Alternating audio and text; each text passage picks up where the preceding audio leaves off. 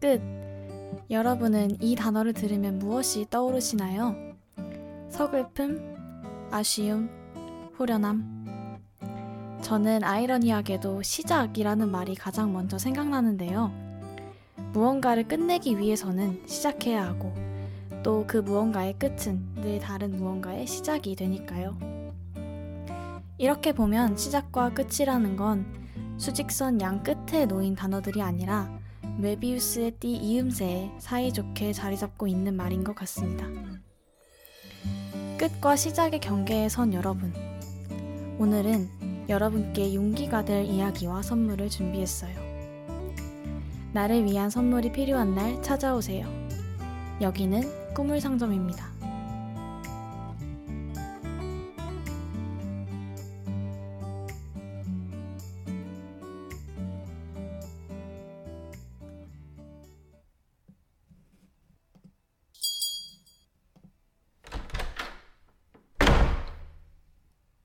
여러분 안녕하세요. 꿈을 상점 주인 꾸물입니다.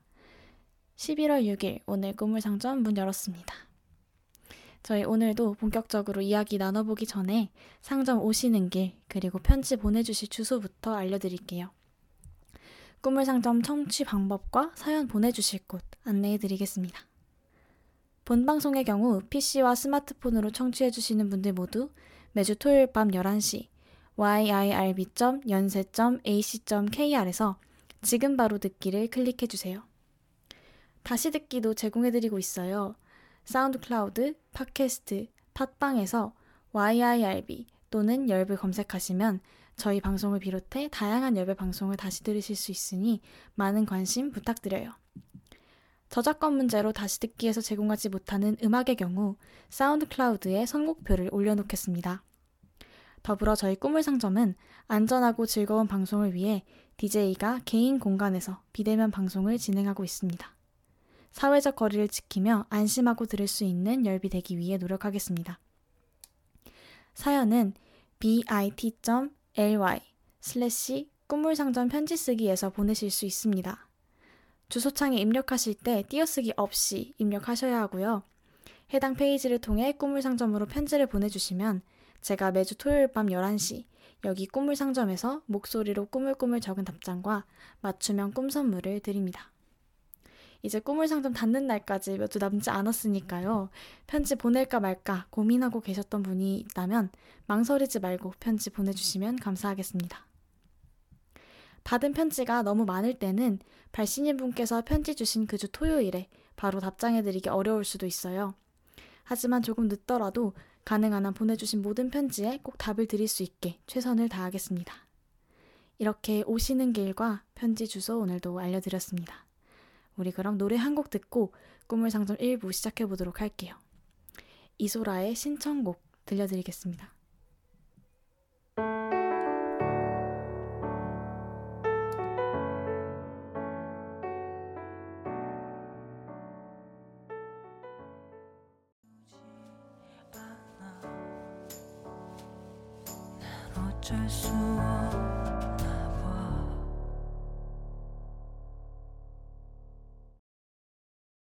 네, 이소라의 신청곡 듣고 오셨습니다. 그럼 저희 1부 시작해보려고 하는데요. 1부는 꿈을 상점 주인장이 엄선한 이번 주 추천템을 만나보는 시간입니다. 제가 보고, 듣고, 읽고 저희 상점에 들여놓은 수많은 아이템 중에 특별히 추천해드리고 싶은 것들을 소개해드리도록 하겠습니다. 오늘은 꿈을 상점 열면서 말씀드린 것처럼 끝과 시작에 대해서 이야기 나눠보려고 해요. 그래서 1부에서 추천드릴 작품도 이 주제와 관련된 것으로 한번 골라와 봤습니다. 오늘 꿈물의 추천템은 영화 그래비티입니다. 오늘은 영화 결말부까지 말씀을 드릴, 드릴 예정이기 때문에 스포일러에 민감하신 분은 이따가 2부에 다시 돌아와 주시고요. 사실 저는 개인적으로 그래비티는 근데 스포를 당하고 봐도 직접 볼 때의 감동이 또 다른 영화라고 생각해서 음, 만약에 이 영화 보고는 싶은데 지금 제 이야기도 들어보고 싶다라고 하시면 이야기를 먼저 듣고 작품을 직접 찾아보셔도 나쁘지 않을 것 같습니다. 근데 또 이건 어디까지나 제 생각이니까요. 어, 각자 취향대로 쭉 들어주시거나 아니면 잠시 자리 비웠다가 돌아와 주시거나 하면 될 것 같습니다. 그럼 영화 그래비티에 대해서 한번 얘기를 해볼게요. 어, 그래비티는 만약 나 혼자 우주에서 미아가 된다면 하는 아찔한 상상에서 출발하는 작품이에요. 이 영화의 주인공은 라이언 스톤이라는 의학공학자인데요. 원래 이 라이언은 병원에서 일을 하는 사람이었어요. 근데 나사에서 허블 망원경에 새로운 의학용 스캐닝 시스템을 설치해달라 이런 임무를 줘서 우주로 향하게 됩니다. 그래서 라이언은 이번 임무를 통해서 처음 우주에 나가게 된 거예요. 근데 숙련된 우주 비행사 맷 코왈스키라는 사람이 임무 지휘관으로서 그와 함께 동행합니다. 그래서 이제 우주로 나가서 허블 망원경에 매달려서 임무를 수행하는 동안 맷은 라이언에게 우주에 나오니까 가장 좋은 게 뭐냐고 이렇게 물어봅니다. 그러니까 라이언은 여기에 고요함이요 라고 대답을 해요. 사실 근데 라이언이 이렇게 대답을 한 이유는 뭐였냐면 어, 이 사람이 지구에서 세라라는 딸아이를 되게 허무하게 불의의 사고로 잃어버린 다음에 삶의 목적까지 다 잃어버린 상태였던 거예요. 그래서 라이언 입장에서는 어, 딸을 잃어버리고 나서는 지구에서 들려오는 이런저런 소리들이 그냥 의미 없는 소음에 불과한 것으로 느껴졌던 거죠. 그래서 이렇게 라이언이 사랑하는 고요함 속에서 평화롭게 임무를 마치나 했는데 이때 이제 사고가 발생합니다. 어, 어떤 사고였냐면 러시아에서 뭐 보안상의 이유 기타 등등으로 본인 나라의 위성을 폭발을 시켜요. 그런데 이게 뭔가 잘못되어서 이 러시아 위성의 파편들이 허블 망원경이 있는 그 궤도를 엄청 빠르게 돌기 시작한 거죠. 결국에 이제 이 파편들의 폭풍이 그래서 라이언이 있는 곳까지 날아오게 됩니다. 어, 그리고 그 여파로 인해서 라이언과 같은 우주 왕복선을 타고 온 사람들이 다 목숨을 잃게 돼요. 그리고 라이언과 맷 이렇게 딱 두 사람만 살아남게 됩니다. 이 잔해 폭풍으로 인해서 장비들까지 다 파괴가 되었겠죠. 그래서 어, 그것 때문에 지구와의 통신도 다 두절이 되고 마는데요. 어, 이렇다 보니 당연히 라이언은 패닉에 빠질 수밖에 없겠죠. 나는 처음 우주에 나갔는데 갑자기 이런 상황이 닥쳐온 거잖아요. 그래도 다행히 맷이 같이 살아남아서 우주에서의 경험을 살려서 라이언을 좀 진정을 시키고 같이 지구로 돌아가자 이렇게 이야기를 합니다. 근데 그래서 복귀를 시도하는데요. 그 과정에서 또 모종의 문제들이 발생을 해요. 그래서 결국에는 맷이 희생을 해서 라이언을 살리거나 아니면 그냥 둘 다 우주에서 죽음을 맞이하거나 이런 상황에 처하게 됩니다. 여기서 이제 맷은 어, 선택의 여지가 없다라고 바로 빠르게 판단을 내려요. 그래서 바로 딱 체념을 하고 라이언과 자기를 묶어뒀던 끈을 풀어버립니다. 이제 그 와중에도 라이언은 막 어떻게든 아, 둘 다 살 수 있다, 둘 다 살아보자. 그래서 내가 어떻게든 맷 당신을 붙잡고 있겠다, 막 이렇게 애원을 하는데 어, 그 앞에서 맷은 진짜 그 순간만큼은 냉정한 얼굴로 놓을 줄도 알아야 해. 이렇게 얘기를 하고 연결된 끈을 끊어버려요. 어, 이런 일을 거치면서 라이언은 완전히 우주에 홀로 남겨지게 되고요. 진짜 말 그대로 너덜너덜해진 마음을 어떻게 겨우겨우 붙잡고 혼자서 어떻게든지 지구로 돌아가 보려고 합니다. 이제 맷도 자기를 위해서 희생을 해줬으니까 또 어, 지구로 돌아가야겠다 이런 마음이 들었겠죠. 그래서 라이언은 이런저런 위기들을 넘어서 결국에는 중국 우주 정거장까지 어떻게 가게 됩니다. 왜냐면 이게 지구로 가려면 우리가 아무래도 우주복을 입었다고 해도 맨몸으로 뭐 대기권을 통과해서 돌아가거나 이럴 순 없잖아요. 그래서 어, 뭐가 되었던지 탈 것을 마련을 해서 가야 되는 상황이었기 때문에 그 중국 우주 정거장까지 간 거예요. 그래서 거기에 있는 어, 일종의 버려진 거라고 해야 될까요? 버려진 소유주를 타고 지구로 귀환을 이제 시도를 하게 됩니다. 그런데 여기서 마저도 한번 더 문제가 생기는 거예요. 이제 드디어 어, 고난과 역경을 딛고 지구로 가나 했는데 아뿔싸. 이 중국 정거장에 있던 소유주에 연료가 없었던 거예요 이번에는. 하, 이게 정말 생각만 해도 절망적이잖아요. 라이언도 이제 갑자기 막 무력감과 회의감이 몰려오는 걸 느끼게 됩니다. 그리고 또 이쯤 되니까 다시 그런 생각이 드는 거예요. 아 나 근데 지구에서 살아가는 거 사실 별로 의미도 없었는데 그냥 이대로 끝내도 되지 않을까? 그냥 여기서 포기하고 싶다. 이런 생각이 드는 거죠. 그래서 라이언은 아, 나는 이제 그냥 죽어야겠다. 라고 결심을 하고 그냥 소유주에 있는 공기를 다 빼버립니다. 산소를 이제 다 없애는 거죠. 여기서 이제 제가 생각하는 그래비티의 명장면이자 오늘 여러분께 소개해드리고자 하는 핵심적인 메시지를 담은 장면이 등장을 하는데요. 여기에 대해서는 제가 다른 곳에 좀 정돈해서 연재한 글이 있어서 그걸 한번 인용해서 읽어드리도록 할게요. 그런데 그때 어디선가 맷이 나타나 소유주 안으로 들어오더니 라이언 옆에 앉습니다. 그리곤 그에게 이렇게 말하죠. 착륙도 발사와 같은 거야. 우주선이 무사히 착륙하려면 발사할 때처럼 불꽃을 내뿜어 지미, 지면을 조금씩 밀어내며 천천히 내려앉아야 하거든요. 돌아가기 위해서는 출발을 해야 한다는 뜻이기도 하고요. 그런데 사실 라이언에게 이 말을 해준 것은 진짜 맷이 아니라 라이언이 만들어낸 맷의 환영이었어요. 맷은 떠났지만 라이언은 마음을 통해 여전히 그와 연결되어 있었던 것입니다. 라이언은 자기 마음속 맷의 존재와 그의 조언을 통해 붙잡기 위해서는 놓을 수도 있어야 한다 라고 했던 맷의 마지막 말을 비로소 이해합니다. 누군가를 향한 미련을 정리한다고 해서 그와의 관계가 끊어지는 건 아니라는 것. 또 오히려 내려놓아야 다시 날아오를 수 있는 때도 있다는 것을 깨달은 거예요. 네, 방금 읽어드린 글은 WEW, WEU라는 뉴스레터에 제가 실은 글의 일부이고요.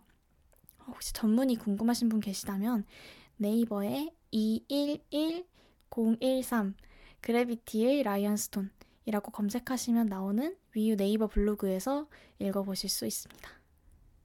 그래서 어, 영화 속에서 라이언은 이 장면 이후에 동료 맷이나 딸 세라에 대한 죄책감, 미련 이런 것들을 다 털어내고 삶에 대한 의지를 다시 이렇게 강렬하게 느끼게 돼요.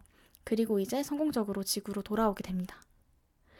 어, 저는 이 그래비티라는 영화가 맺고 끊음, 그리고 그 안에서 계속되는 삶에 대한 영화인 것 같아요. 이제 제가 어떻게 보면 명장면, 핵심적인 장면이라고 말씀드렸던 착륙도 발사와 같은 거야. 라고 이야기하는 어, 이 장면, 이 말이 결국에 저는 그런 의미라고 생각했어요. 시작은 곧 끝이기도 하고, 어, 제가 그래서 언급했듯이 돌아가려면은 출발을 할 줄도 알아야 하는 거고, 또 지나간 일들에 대한 미련은 놓아줄 줄도 알아야 새롭게 앞으로 나아갈 수도 있다. 이런 뜻이 아닐까 생각을 해봤습니다. 그래서 무언가 또는 누군가와의 끝이나 이별이 두려울 때, 아니면 나 스스로 뭔가 미련 속에서 허덕이고 있는 것 같을 때, 그래서 어, 삶이 무의미하게 느껴질 때, 이 그래비티라는 영화를 꼭 보시면 좋을 것 같습니다. 저는 사실 얼마 전에 이 그래비티라는 영화가 재개봉을 했었는데, 그때 영화관에서 이 작품을 봤어요. 그런데 영화를 보고 딱 밖으로 나오니까, 어, 땅에 딱 발을 붙이고 있는 그런 감각이나 내가 살아있다. 라는 그런 느낌이 되게 새삼 어, 생경하게 느껴지더라고요. 그래서 어, 관계의 어떤 무한한 시작과 끝, 그리고 그런 관계들이 어떻게 우리를 또 삶으로 계속 끌어당기는지 이런 부분에 대해서 좀 곰곰이 생각해 보고 싶으실 때 꼭 감상해 보시기를 추천드립니다.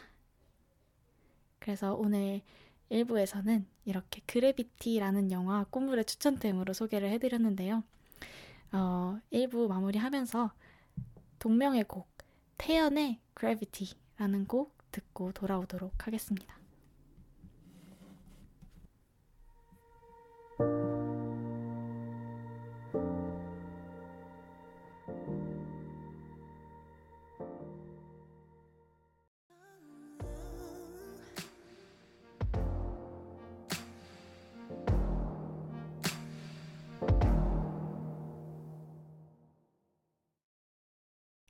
태연의 Gravity 들으며 1부 마무리하고 2부로 넘어왔습니다. 꿈물 상점의 하이라이트 2부에서는 저희 상점으로 편지 보내주신 분들께 답장과 선물을 드립니다. 오늘도 저희 첫 번째 편지부터 함께 만나보도록 하겠습니다.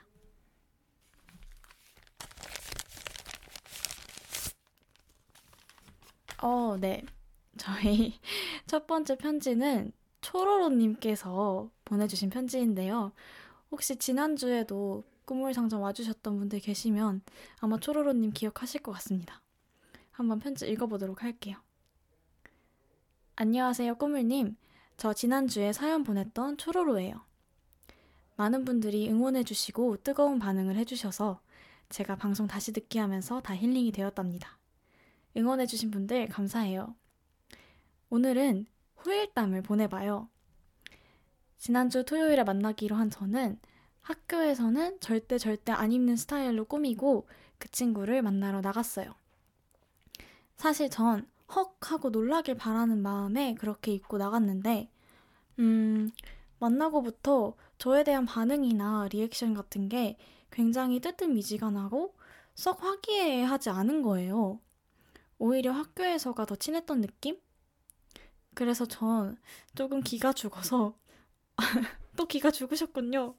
어, 네, 조금 기가 죽어서 오늘 보기로 한 영화라도 재밌게 바라는 마음으로 영화관에 들어섰어요. 근데 하필 또 영화도 재미가 없었고 같이 먹으러 간 닭발집엔 사람이 많아서 waiting이 있고 제 맘대로 풀리는 일이 하나도 없었어요. waiting 하기 전까지 약간 서먹한 분위기로 같이 다녔죠.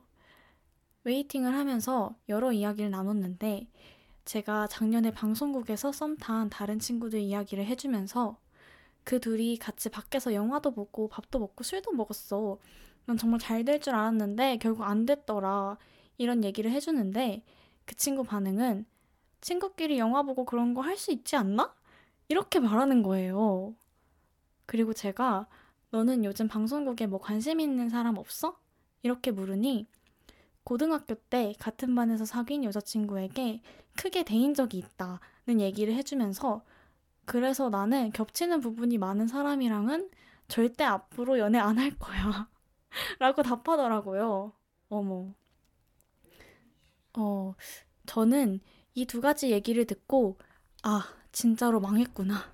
이렇게 생각했어요. 그동안 단단히 오해했는데 그냥 얘는 친구랑도 이렇게 지내는구나. 나만 진심이었구나. 이렇게 생각했죠. 닭발을 먹고 2차로 조용한 술집에 가서 술을 먹었, 술을 먹었어요. 아, 근데 2차를 가셨나요? 그렇군요. 네. 그때 저는, 아, 이 친구는 마음이 크지 않구나. 근데 내 마음이 부쩍 커졌기도 하고, 오늘 아무 말도 안 하고 헤어지면 다음에 둘이 따로 볼 일이 없을 것 같은데 오늘 차이더라도 하고 싶은 말 다 하고 헤어져야겠다. 이렇게 생각했어요. 후회 없이 말해보자 라는 생각을 가지니 이상한 용기가 생기더라고요. 그래서 제가 물어보고 싶은 게 있는데 물어봐도 되냐고 했고 그 친구는 물어보라고 했어요. 제 생각엔 다 알면서도 물어보라고 한 것 같았어요. 너는 왜 이렇게 나를 잘 받아줘? 왜 계속 나랑 카톡하고 전화하고 우리 동네까지 놀러 오라고 하면 놀러 와? 이 질문에 그 친구는 제가 이걸 물어볼 줄 알았다고 말하며 어머 오해하게 해서 미안하다고 말했어요. 오해라는 말을 듣고 저는 이상한 오기가 생겨서 더 직진하게 되었어요. 어, 대박. 하고 싶은 말은 해야 어색하지 않게 볼 수 있으니까요. 오해라는 게 구체적으로 무슨 의미인지 물어봤고 그 친구는 방송국도 겹치고 과도 겹치는 사람이랑 사귈 생각이 없는데 오해하게 행동해서 미안하다고 했어요. 어, 저는 곧 방송국 임기가 끝나니까 문제 없지 않냐? 내가 사퇴하면 되냐? 어, 멋있는데요? 음, 나도 사람들 입방을 오르내리는 게 싫은데 비밀 연애 할 수도 있지 않냐? 이런 말들을 했어요. 그 친구가 제 마음이 호감인지 정말 좋아하는 건지 물어보길래 저는 호감만으로 이렇게 표현하지 않는다고 말했고 거기서 그 친구가 제 진심을 느낀 것 같아요. 여러 말이 오가고 조금만 고민해 본다고 하더니 정말 제 앞에 앉아서 핸드폰도 안 하고 골똘히 고민하고 있는 게 느껴졌어요. 제가 지금 고민하는 게 혹시 정말 마음이 없어서 어떻게 거절하는 건지 고민하는 거냐고 물어봤는데 마음이 없었으면 고민도 안 하지 않았을까? 라고 해서 저는 아, 이거 되는 코인이구나를 느꼈어요. 그때부턴 제 앞에서 눈 피하는 친구에게 눈 맞추고 있고 열심히 끼도 부려봤어요. 10시에 술집을 나오고 저한테 고민이 끝났다고 하더라고요. 제가 긍정적인 게 커? 하고 물으니 우리가 합의하에 비밀 연애를 잘 할 수 있다면 난 긍정적인 게 큰 것 같아. 라고 하길래 제가 옆에서 팔짱을 쓱 끼고 그때부터 사귀기 시작했답니다.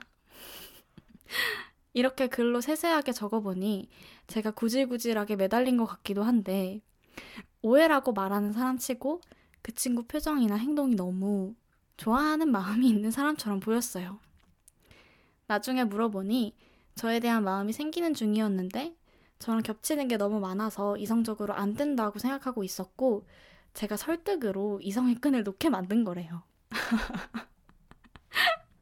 아, 제법 뿌듯한 요즘입니다. 행복해요. 그날 저를 안 받아줬다면 유죄 재판 사연을 보냈을 텐데. 그래도 나름 성공적인 후일담을 보내게 되어 기뻐요. 그때 응원해주신 분들 다시 한번 정말 감사드립니다. 아, 이렇게 보내주셨네요. 후일담을 또. 아우, 정말 심장이 쫄깃쫄깃하고 귀여운 편지였습니다. 조로로님 이렇게 후일담도 재밌게 챙겨서 보내주셔서 너무 감사드리고요. 아유, 이렇게 또 썸 끝, 그리고 연애 시작이시군요. 아, 우리 초로로님 중간에 또 저번에도 풀이 죽으셨다고 했는데, 이번에도 풀이 죽으셨다가 또 이상한 오기가 생겨가지고 용기를 내셨다고 하셨는데, 그 중요한 타이밍에 초로로님이 용감해지기를 선택하신 덕분에 썸의 종지부가 또 연애의 시작점이 될 수 있었던 것 같네요.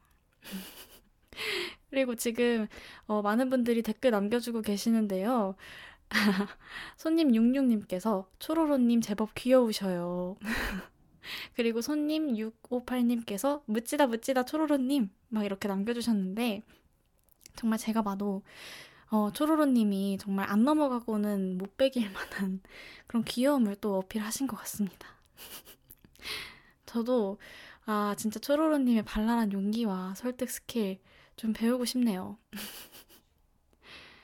어쨌든 네 비밀 연애를 한다고 하셨으니까요. 주변에는 안 들키게 그렇지만 재밌게 잘 만나셨으면 좋겠네요. 아, 네 초로로님 지금 댓글로 요즘 행복해요 헤헤 이렇게 남겨주셨어요. 아 행복해 보이십니다. 아 근데 어, 사실 이 기침과 사랑은 또 숨길 수가 없다고 하던데 과연 과연 성공적으로 비밀 연애 하실 수 있을지 어쨌든 일단 응원을 해보도록 하겠습니다. 근데 뭐또뭐 들키면은 또 어쩌겠습니까? 두 분이 오래오래 잘 만나시면 되는 거니까요. 네. 그러면 우리 어, 후일담 보내주신 초로로님 요즘 아주 뿌듯하고 행복하신 그 기분 다 이렇게 어, 담아서 노래 두 곡 선물로 띄워드리도록 할게요. 오마이걸의 번지 그리고 세븐틴의 아주 NICE 보내드리겠습니다.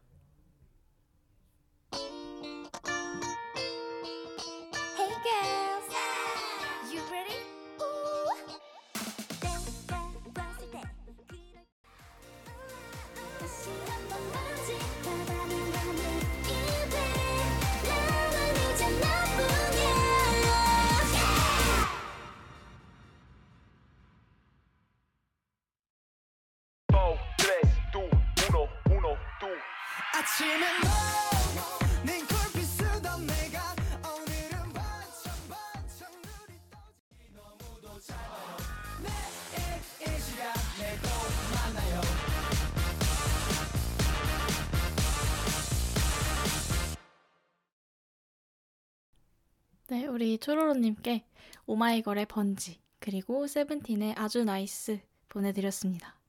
손님 66님께서 초로로님 사연 듣고 발랄한 로, 노래까지 들으니 괜히 저까지 다 들뜨네요. 이렇게 댓글 남겨주셨어요. 아유, 저도 그러네요. 우리 행복한 초로로님, 이 노래 듣고 또 더 들뜨는 기분 만끽하셨기를 바랍니다. 그러면 저희는 또 두 번째 편지로 한번 넘어가 보도록 할게요.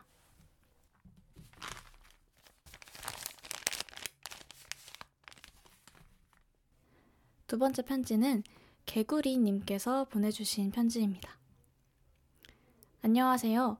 꾸물상점에 사연 처음 보냅니다.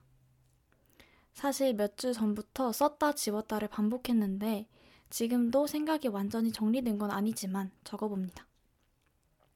얼마 전에 헤어졌습니다. 전화로 헤어지고 소리내서 울었어요. 사실 울음이 새어나왔다는 말이 더 정확한 것 같아요. 그렇게 세네 시간을 울다 그쳤다를 반복했습니다. 제가 그날 아침까지 몸이 되게 아팠는데 막상 헤어지니까 아픈 게 싹 사라졌고 후련한 느낌이 컸어요. 어쩌면 저도 헤어짐을 짐작했지만 좋아한다는 이름 아래 그걸 지연시키고자 했던 마음이 더 컸던 것 같습니다. 헤어지기 전이 마음고생도 심했어서 이별 직후가 크게 힘들지 않았고 중간고사 기간 때였기에 제가 거기에 머물러 있을 감정의 여유가 있으면 안 된다고 생각도 했었어요. 그러면서 내 이별은 잘 된 일이라면서 나는 잘 헤쳐나갈 거라고 나는 뒤돌아보지 않을 거라고 다짐도 많이 했었어요. 그리고 오늘 아침에 울면서 꿈에서 깼습니다. 그 친구가 꿈에 나왔고 너무 오랜만이었고 꿈이라기엔 생생해서 반가웠어요. 원망도 많이 하고 미워도 해봤는데 꿈에서는 그 감정들이 다 없었어요. 그 친구를 좋아했던 때의 것들이 더 많이 떠올랐던 것 같아요.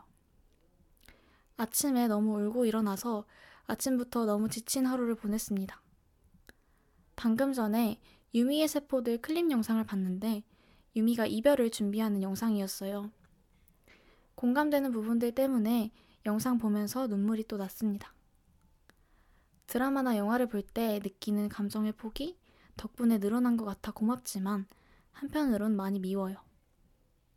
언젠가는 멈출 감정의 진짜 운동이라는 건 알지만 지금은 조금 힘든 것 같습니다.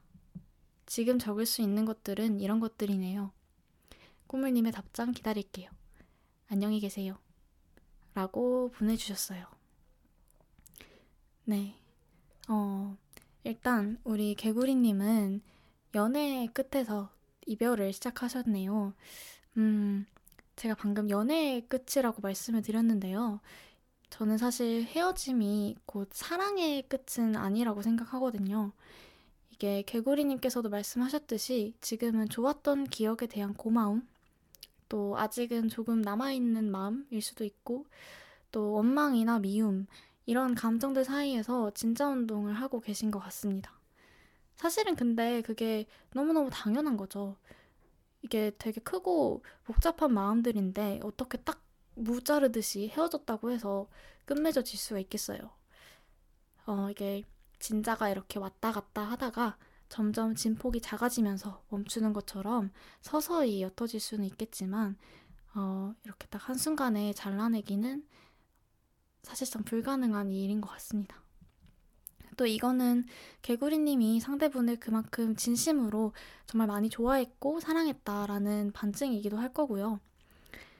어, 근데 개구리님은 이별에 대해서 안타깝거나 슬픈 마음은 있지만 헤어지기로 한 결정 자체를 후회하지는 않으시는 것 같아요. 또 만난 거에 대해서도 후회하지 않으시는 것 같고요.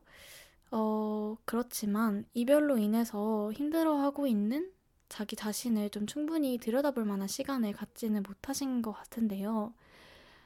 어, 사실 사랑했던 기억이나 아니면 이별의 흔적들을 그냥 돌아보지 않고 가버리려고 하면 너무 많은 걸 또 잃어버려야 할 거예요.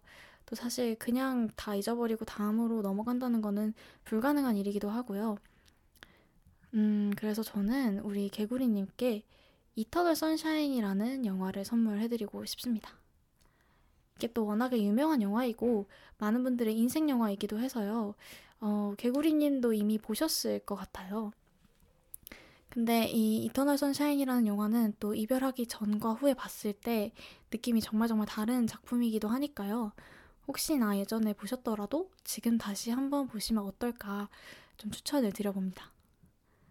혹시 어, 잘 모르시는 분들을 위해서 간단하게만 말씀을 드리자면 이 영화는 이별 후에 상대방에 대한 기억을 지워주는 회사를 찾아간 남자 조엘과 여자 클레멘타인의 이야기입니다. 그리고 또 관객들에게는 아프고 상처받을 걸 알아도 당신은 또다시 그 사람을 사랑하겠냐? 라고 묻는 영화이기도 하고요. 그런데 사실 영화를 보신 분들은 아시겠지만 이 영화가 생각하는 이 질문에 대한 답은 사실 명확해요. 어, 똑같은 상처를 받을지라도 당신은 결국에 또다시 그 사랑을 선택할 것이다. 라는 거죠. 어떻게 보면은 사실 바보 같은 결정이라고 할 수도 있을 거예요. 왜냐면 결국에는 엉망진창이 될 거고, 결국에는 또 상처를 주고 또 상처 받을 텐데. 음, 하지만 그럼에도 불구하고 이 영화가 하는 말이 우리에게 이렇게 설득력 있고 또 감동적인 메시지로 다가오는 것은, 어, 사랑이 우리에게 줄 수 있는 것은 그런 사랑이 주는 상처들을 다 감내하고도 남을 만한 것임을 이미 우리가 알고 있기 때문인 것 같아요. 그리고 또 어떤 순간이 되면, 음, 사랑이 주는 것들을 내가 온전히 다 껴안기 위해서는 그것이 가져오는 상처들까지 끌어안아야 하는구나. 이런 것들을 알게 되는 거죠. 그리고 이제 이 영화 후반부에 가면 이터널 선샤인의 두 주인공인 조엘과 클레멘타인이 사라져가는 조엘의 기억 속에서 대화를 주고받습니다. 이게 제가 처음에 말씀드린 것처럼 이별하고 나서 상대방에 대한 기억을 지워주는 회사에 간 거라고 했잖아요. 그래서 조엘이 어, 전에 사귀던 여자친구인 클레멘타인에 대한 기억을 지우는데 그 기억 속에서 사실은 더 좋았던 것들이 많았다라는 거를 알게 되면서 막 기억 속에서 도망쳐 다니거든요. 근데 이제 결국에는 내가 이걸 막을 수 없다라는 거를 알게 되고 어, 조엘과 기억 속의 클레멘타인이 이런 대화를 나눕니다. 이제 곧 사라질 거야. 알아. 우리 어쩌지? 이 순간을 음미하자. 이렇게 얘기를 하는데요. 이게, 음, 그 개구리님이 만나셨던 분이 개구리님께 주었던 모든 것들, 또 개구리님이 그분에게 드렸던 모든 것들, 이게 다 결국에 감정의 진짜 운동이 멈출 때쯤이 되면은 희미해지고 말 거예요. 그러니까, 음, 제가 생각했을 때 지금 할 수 있는 일은 아직 선명하게 남아있는 기억들을 음미하는 것 뿐인 것 같습니다. 그래서, 어, 우리 개구리님, 좋았던 기억은 좋았던 대로, 또 미운 마음은 미운 대로 인정해주면서 스스로의 마음을 지금 좀 잘 돌봐주셨으면 좋겠어요. 그래서 어, 우리 이터널 선샤인에 더해서 개구리님의 편지 읽으면서 떠올랐던 노래 두 곡까지 같이 선물로 보내드리도록 하겠습니다. 박정현의 꿈에 Begin Again 2 포르투갈 버스킹 버전으로 들려드리고요. 데이식스의 I Love You 보내드릴게요.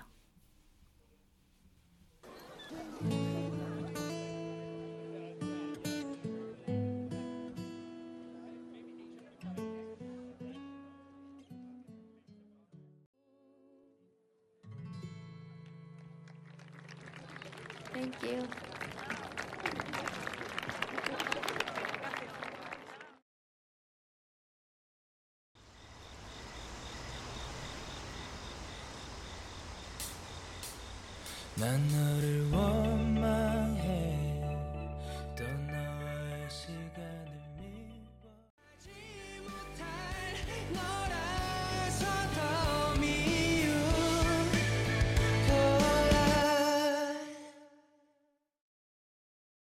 네, 저희 개구리님께 박정현의 꿈에 그리고 데이식스의 I Love You 들려드렸습니다.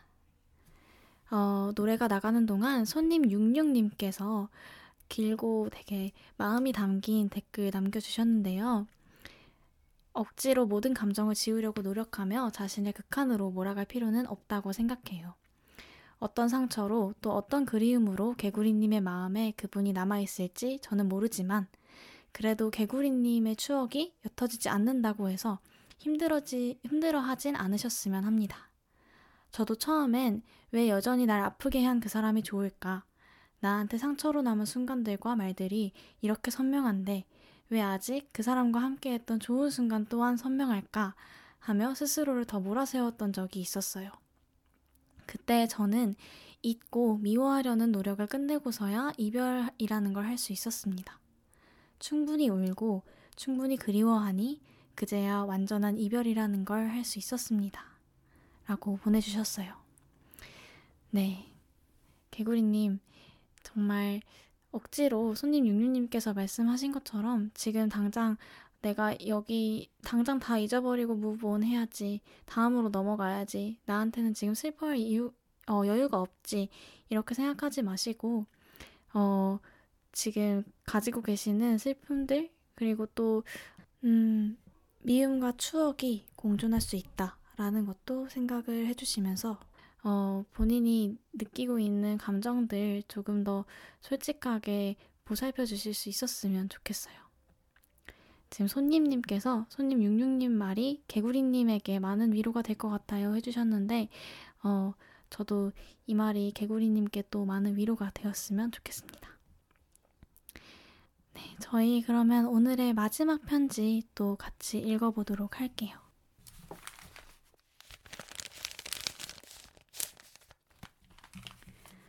저희 세 번째 편지는 햄님이 보내주신 편지예요.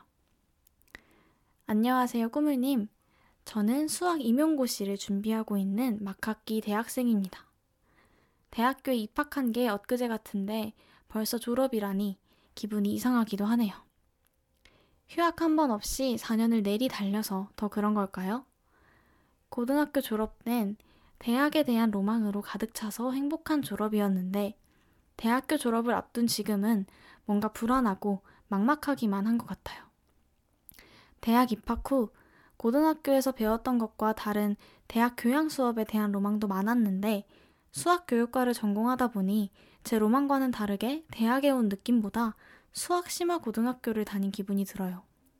저희 학교는 2학년 때쯤 심화 전공, 이중 전공, 융합 전공 중 하나를 선택해서 갈라지게 되는데 저는 임용을 생각하고 있던 터라 심화 전공을 선택했더니 정말 4년 내내 수학만 주구장창 배운 것 같아요.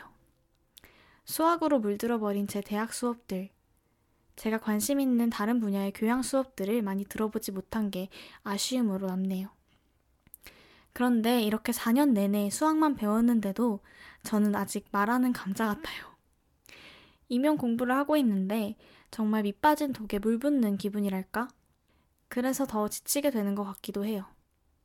그리고 함께 준비하는 과 동기들보다 특별히 더 잘한다는 생각은 커녕 오히려 뒤떨어지고 있다는 생각이 들어 종종 우울하기도 한 것 같아요. 저는 나름 열심히 하고 있다고 생각했는데 제 실력은 저를 따라오지 않는 것 같아요. 제 노력이 부족한 거겠죠? 임용이 이제 약 20여일 남아 매주 스터디원들과 시험 모의 시행을 하고 있는데 항상 제가 제일 못 푸는 것 같아요. 모의 시행만 끝나면 정말 울고만 싶은 기분이에요. 남들과 비교하는 게 좋지 않다는 건 저도 너무 잘 알지만 아무래도 임용이라는 시험이 남들과 비교해서 높은 등수를 받아야 합격 가능한 시험이니까 자꾸 주변 동기들과 저를 비교하게 되는 것 같아요. 비교하면 비교할수록 자신감만 떨어지고 우울해요. 스트레스도 엄청 받고. 올해는 그래도 아직 졸업 전이니까 하는 핑계라도 되는 중이지만 내년엔 어떡하죠?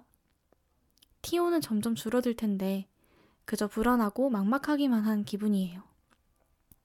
이렇게 계속 스트레스를 받다 보니 주변 친구들에게도 자꾸 찡찡대는 것 같아서 미안한 기분이 들기도 해요. 제 이야기를 들어주는 친구들에게 항상 고맙기도 하고요.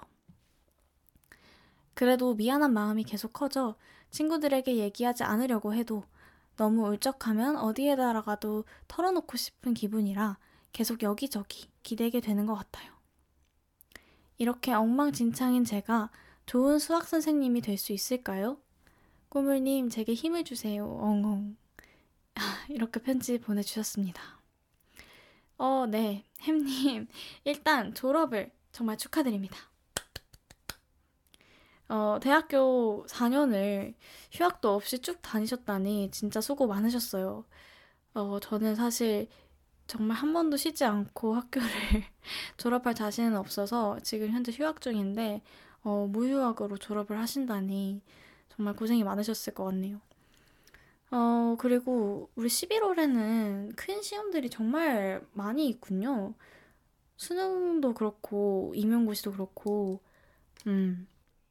근데 햄님이 말씀하신 것처럼 또 임용고시는 학교에서 사회로 나아가는 문턱에 있는 시험이다 보니까 수능을 보고 고등학교를 졸업할 때랑은 또 기분이 많이 다를 것 같아요.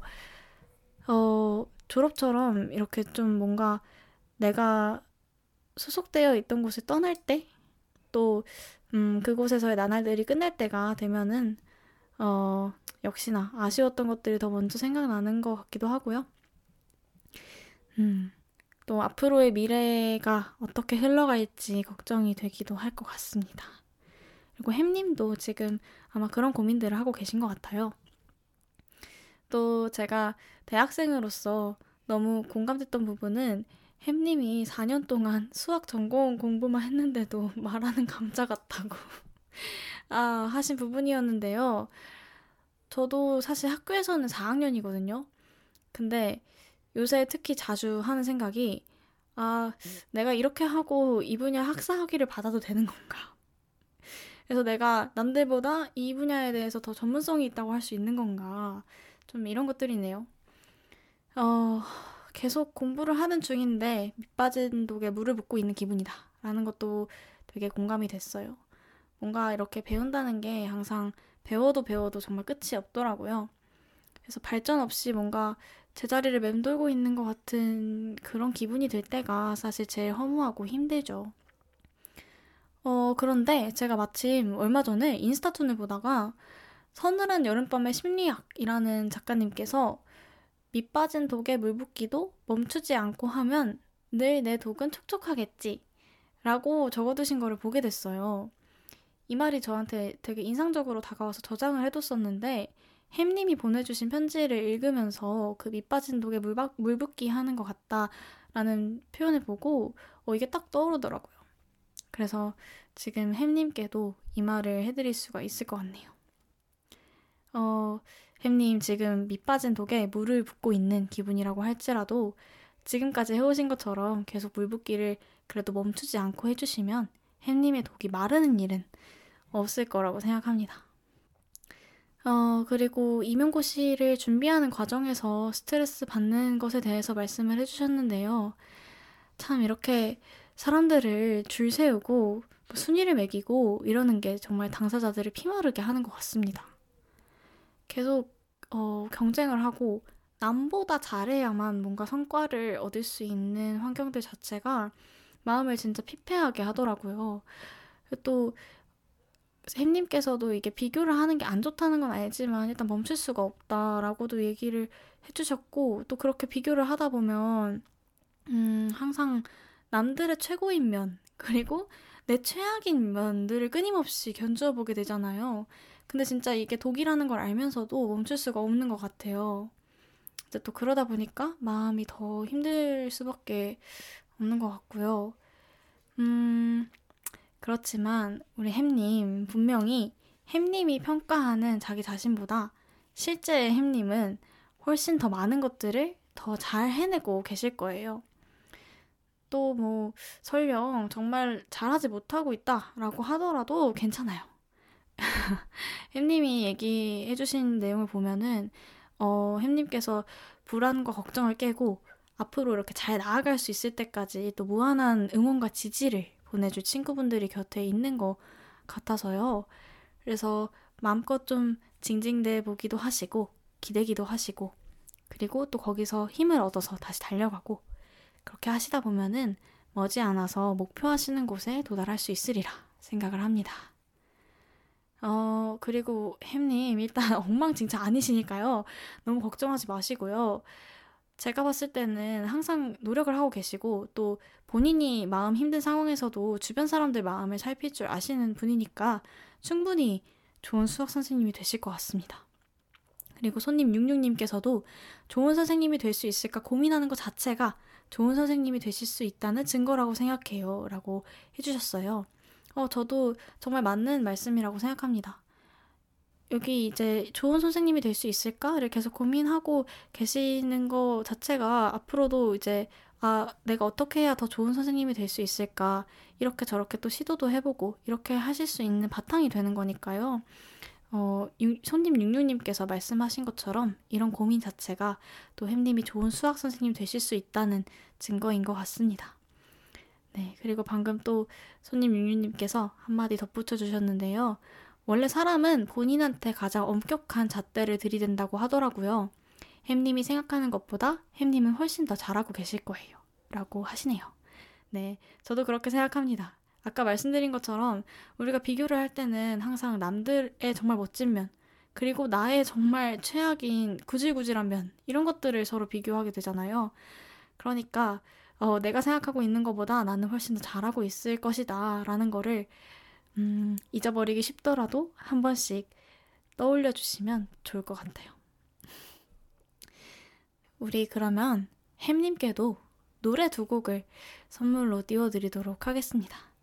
어, 손님 647님께서 근데 지금 진짜 스승님이 되실 만한 귀한 분이시네요. 정말 정말 좋은 쌤이 되어주세요. 라고 또 댓글 남겨주셨습니다. 어, 저도 우리 햄님 이런 고민하고 계시다는 것 자체만으로도 정말 좋은 선생님이 되실 만한 귀하신 분이라는 생각이 듭니다. 그래서 이명고시 끝까지 화이팅 하셔서 꼭 좋은 선생님 되어주시길 바라는 마음으로 옥상 달빛의 달리기라는 노래 어, 보내드리고요. 또 햄님 곁에 있는 친구들 생각하시면서 힘내실 수 있도록 마틴 게릭스와 트로이 시반의 There for You 보내드리도록 하겠습니다. 다시 한번 졸업 축하드리고요. 햄님의 새로운 시작도 응원하도록 할게요.